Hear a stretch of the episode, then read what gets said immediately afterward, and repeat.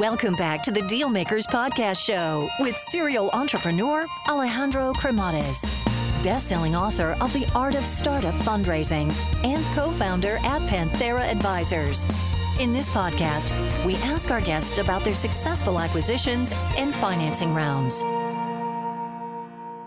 Hey guys, so just a quick overview here on Panthera Advisors as I think it might be of value to you. So, Panthera Advisors exists in order to help founders that are in the process of raising capital or get their company acquired.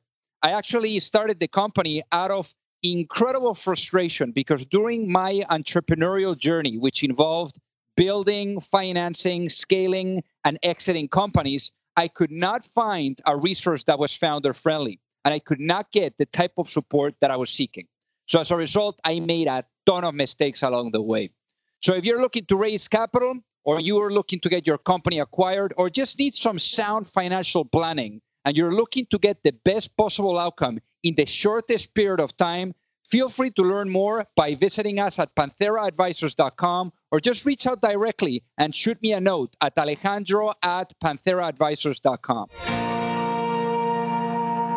Alrighty, hello everyone, and welcome to the Deal Maker Show. So, um, so today we're gonna be learning quite a bit, you know, with the guests that we have. I think that they definitely, you know, like uh, an entrepreneur that is uh, originally born in Europe, uh, but obviously he he was exposed to the U.S. as well, so we can potentially get some good comparisons, you know, especially when it comes down to the venture ecosystems.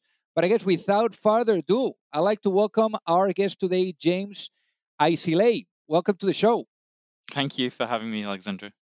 So, originally born and raised in Manchester. So, tell us about your upbringing. How was life growing up there? Uh, I, I would, yeah, I'd say that it was um, a, a fair, I guess, like a, a quite a normal uh, upbringing. Um, my my father ran uh, like a comic. Actually, I had had his own. He was a bit of an entrepreneur himself.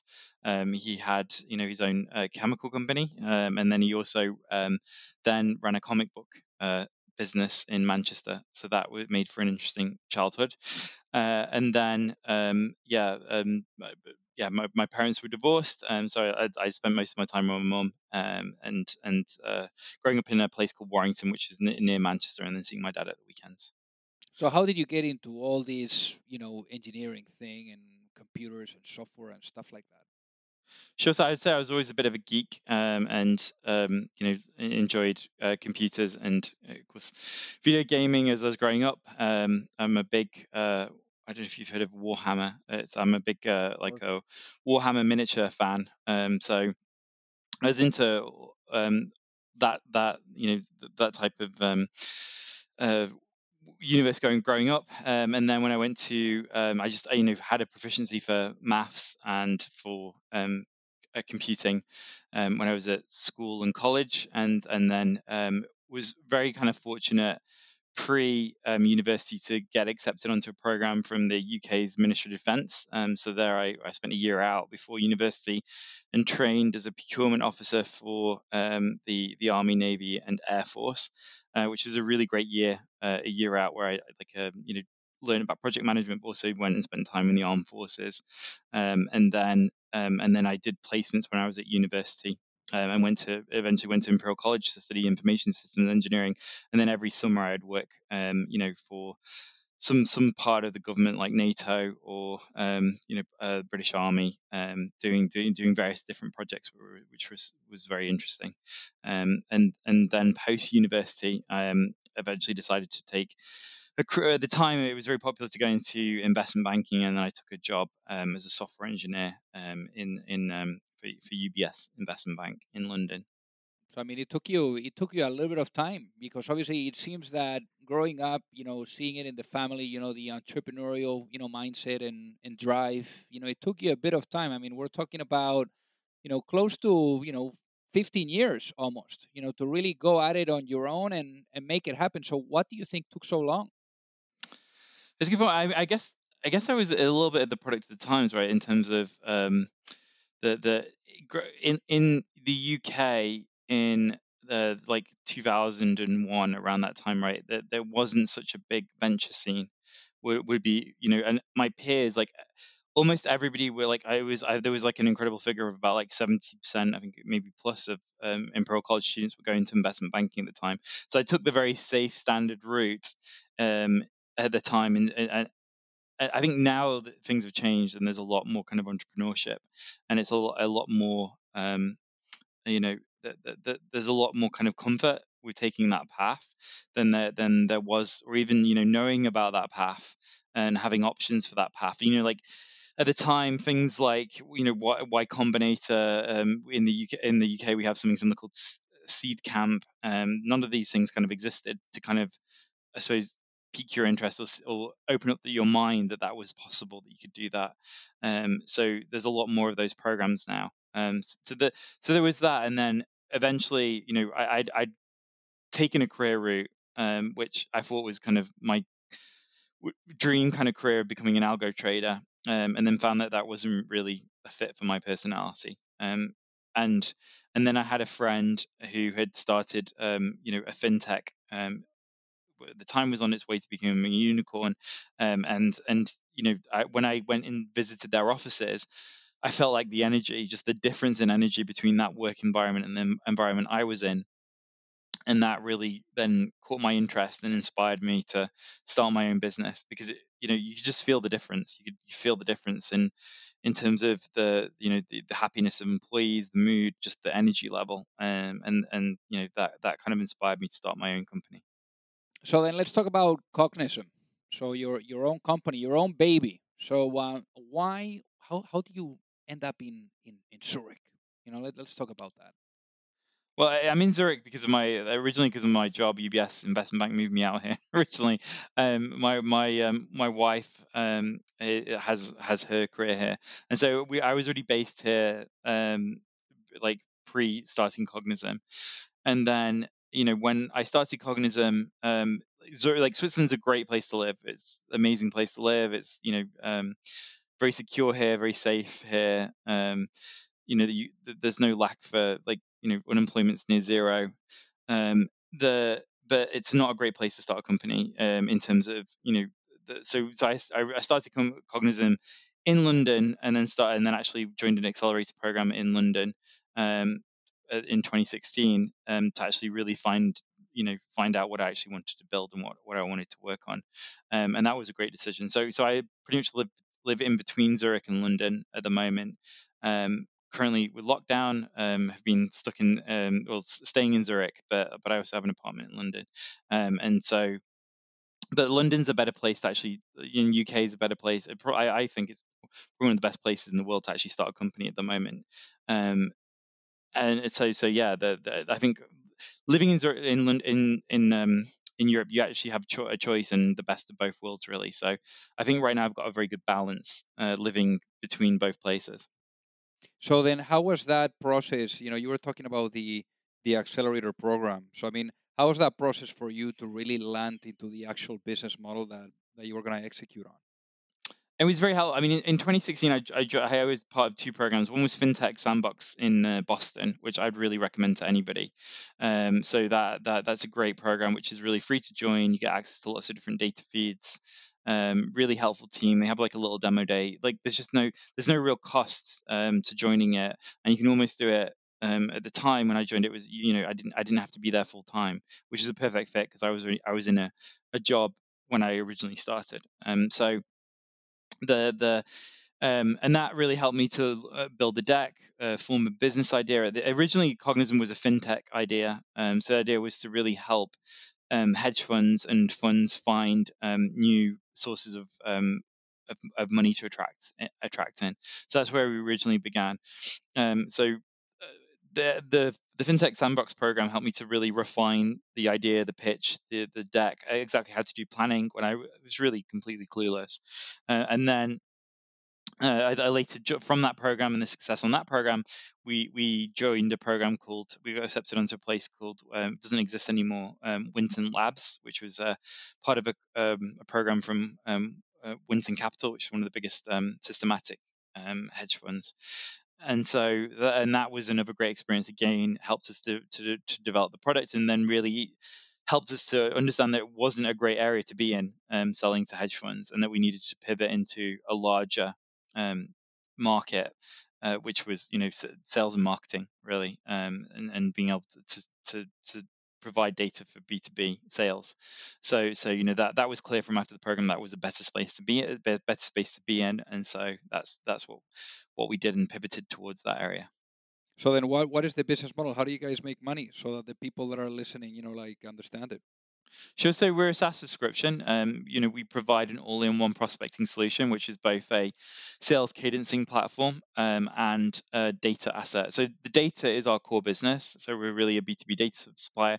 We provide like data. You know, we, we're providing with people contact data, firmographic data, and event data. So that's the the the, the innovation was really, um, you know, I'd, I'd, worked in algorithmic trading and I worked in um, you know that kind of technology of actually extracting events from news feeds. And the idea was, what if you could have, um, you know, data like LinkedIn, where you have all that people and company data, but you can also blend in an event dimension. So instead of just saying, give me all the heads of sales in London, I could say, give me all the heads of sales in London whose companies are hiring SDRs right now or who are um, have raised a fundraising round, um, so that you get data that's more relevant, and then you can target them with um, more relevant messaging, which means you're more likely to engage them in um, a conversation that will hopefully result in new business. So, so the idea was to really um, bring that all together into one solution. Um, so, so we we sell that um, right now. We're kind of aimed at the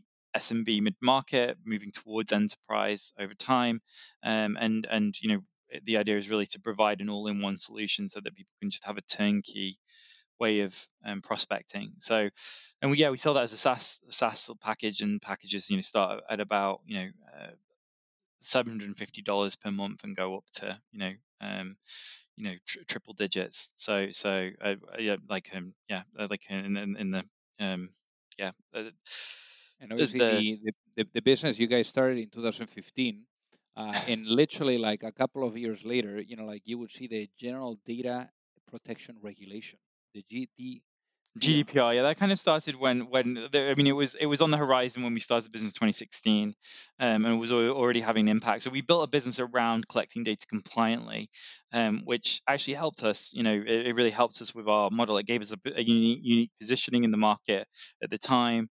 Um, so and and yeah, it, it created higher costs for us for sure, right? We spend quite a large amount of money on lawyers to get our, all our um, documentation in order. We have uh, you know compliance and opt-out processes. So there's there's a cost to that compliance, but it also then helps with you know barriers to entry into the market. So that's a good thing. Um, and it was something that, that rather than retreat from, we, we went in on head on head on to kind of tackle that and make it part of the solution. That definitely helped our positioning.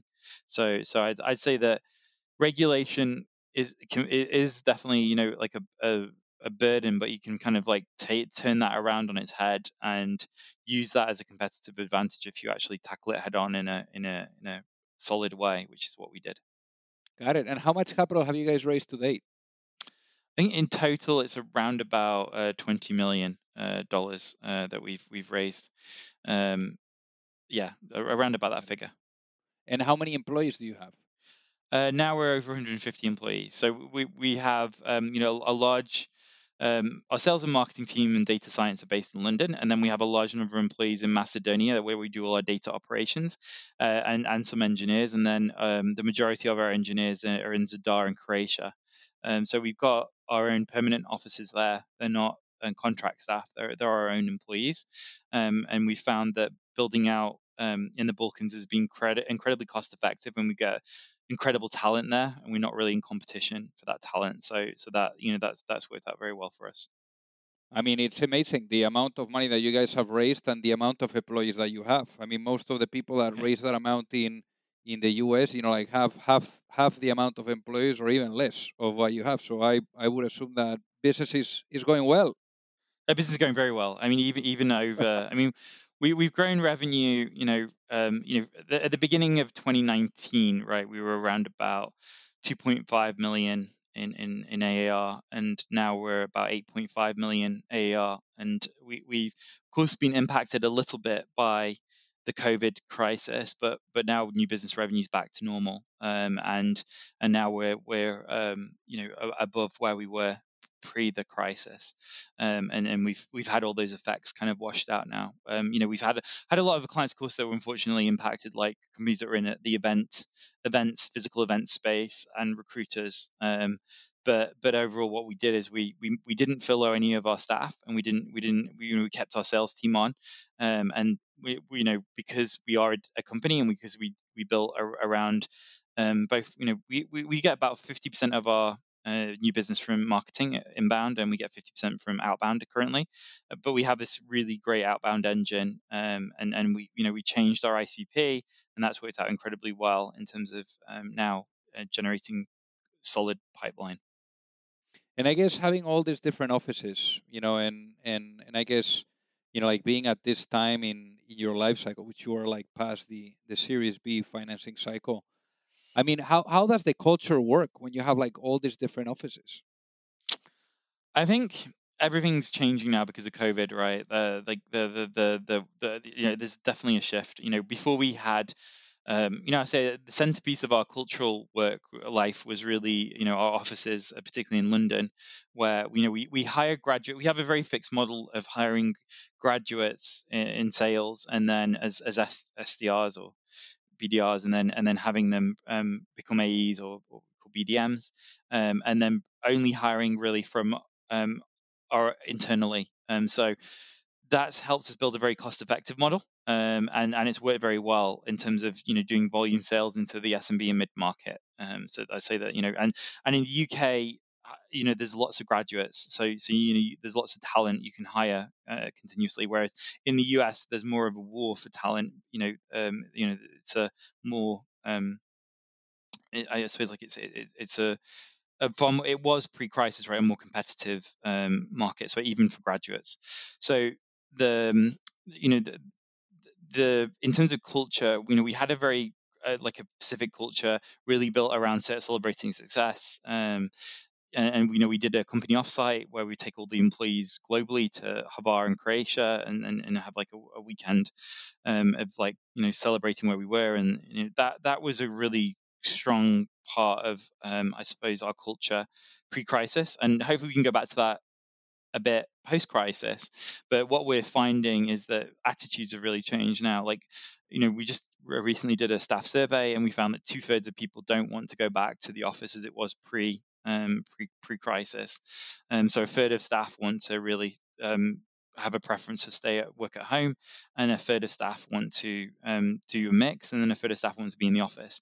So probably like going forward, we're working. We, you know, we, will build a culture that's more flexible, um, where people work from home. We also found that that employees we were as productive, if not even a bit more productive, um, now work from home than we were in, in office. So that's another kind of um, big uh, shock um, to, to, my belief system. Um, you know, um, that, I had before the crisis.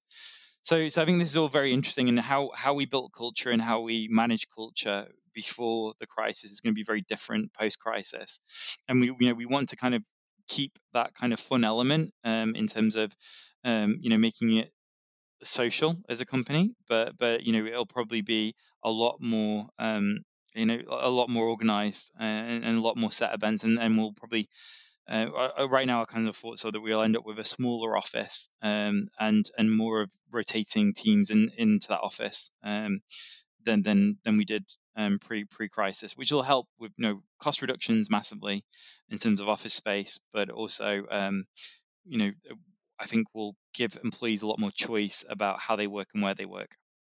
So as we're thinking about the new normal here and where things are heading, yeah. where do you think that your market is is heading as a whole? I think you know if you uh, our, our, biggest um, I suppose competitor uh, in, in, in the market is ZoomInfo, um, which is an incredible company um, run run by a great CEO, um, and they've they've um, just IPO'd and they've you know they, they, they, if you look at their IPO documentation, been a successful IPO. Um, they you know say, saying I think that you know that they they have a very small part of the market share and outreach, which is also you know a, sales engagement platform in our space. It just I think they, they just fundraised this week, has claimed that they only have two percent of the market. And the the market is um, huge. The, the TAM of our market is is huge, and that's you know even in the US you know the market is is you know um, I wouldn't say it's mature even yet. Um, and globally, you know, especially we see in Europe, it's a, it's a, you know, I, would argue it's a blue ocean. Um, companies getting more sophisticated with their sales um, and their sales tools and sales processes. Um, so that's a trend. You know, CRM adoption is a trend that's just continuing. Um, you know that that market's growing. Um, you know, very meaningful every, very meaningfully every year. So you know, in general, I, I just see huge opportunity in terms of growth in our market, just the market size growing. And then in terms of actually um, data providers um, and um, quality data providers, there's very few companies now. I mean, the DiscoverOrg ZoomInfo acquired a lot of um, the larger players um, and consolidated the market in the US. Um, so, so that's left a lot of space in that market, uh, and then really globally the market isn't touched. So, you know, I, I think there's incredible opportunity um, uh, going forward, and and you know, uh, both in terms of just the market that's not served that's existing right now, and then also just growth of that market. So then let's let's talk about you know you having an amazing snooze tonight when you go to sleep, and you wake up in a world five years later where the vision of Cognism is fully realized. What does that world look like, James? I mean, right now, I'm, I've always just been focused on building a great company.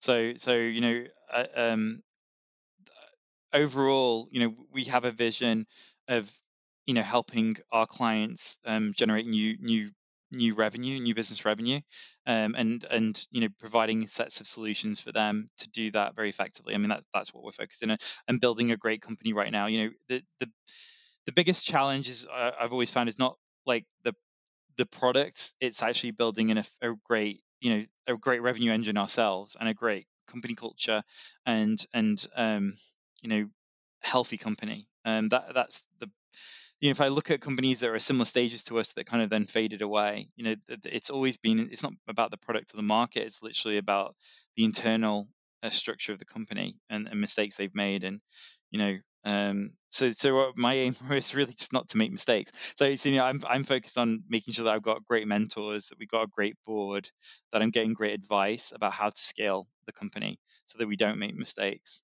Um, of course, we make, we make mistakes along the way. Um, and then I, we hope to correct those. But overall, like the, the vision is just to build a great company. Um, and then and then you know I'm hoping that in five years' time that Cognism is a um, you know that we're a, a market leader um, and that you know we're, we're the best um, especially go to market um, solution provider in in the, in the globe. I mean that's that's where I see us going.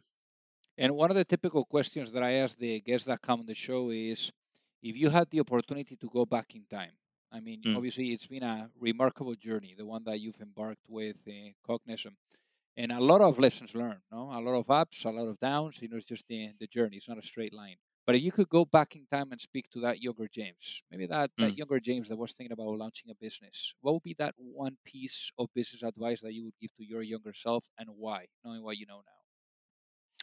I think actually it would be about employee management. Uh, uh, it, it, would be about culture in, in general. Um, I, think um, uh, this uh, it, the biggest number of lessons learned is really about managing a younger workforce um, and how to create the right type of culture uh, around that. Um, I think we've been incredibly successful with that, um, but but in in some cases we could have done a better job um, with with how we managed um, certain individuals. I mean, I think that's the biggest um, the biggest thing I, find that there's you know, most problems are, are, kind of fixable, but with like managing talent, you know, once you've made um, decisions um, where, where, or people have had a particular journey with the company, you know, you can't really wind that back. Like, you know, if you put a piece of technology in, uh, you can you can fix it, right? But uh, when people like um, when you're in a relationship with somebody, you know, it goes on a particular path, um, and then you know you can't wind back time. Um, it's one resource you don't you don't get to do. Um, so so really like how we manage talent and how we manage uh, and how we hire talent, like we're getting that more and more right, and we're getting better and better at that. Um, but you know the the um, there's definitely um, uh, you know, I suppose like who we hired, um, how we hired, how we managed people.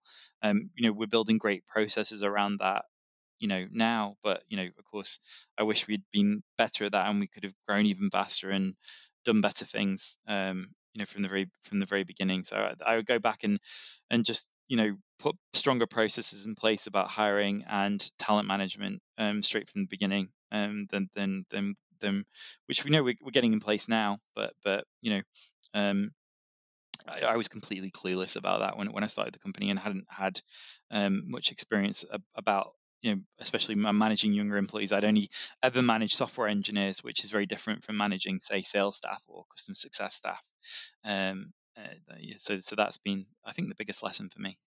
And any any tips for the people that are listening on how to manage perhaps millennials that you know it seems that they shift from job to job you know, quite quite quickly, and maybe there's like a it could be a, maybe a different mindset, no, than maybe like the the folks, the baby boomers and, and other generations. Yeah, I think it's a very different. I mean, I, I think I was talking about looking at this in particular this morning.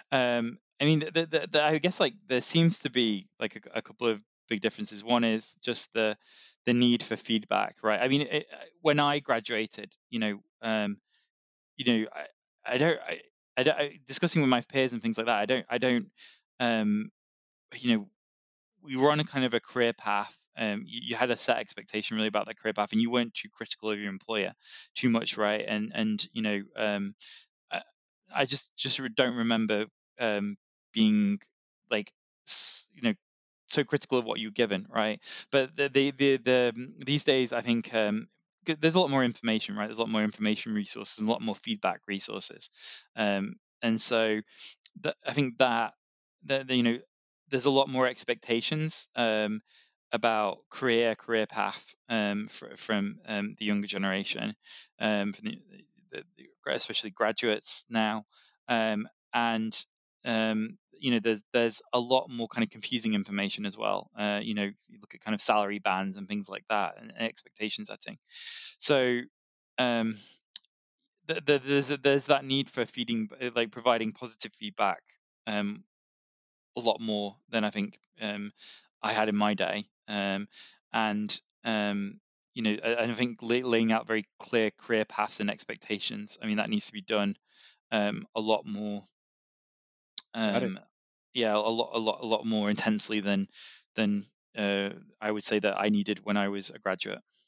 Amazing. Well, great tips here. Great tips and great insights. Uh, James, I would like to thank you for being on the Deal Maker Show. Really, thank you so much. Thank you for inviting me.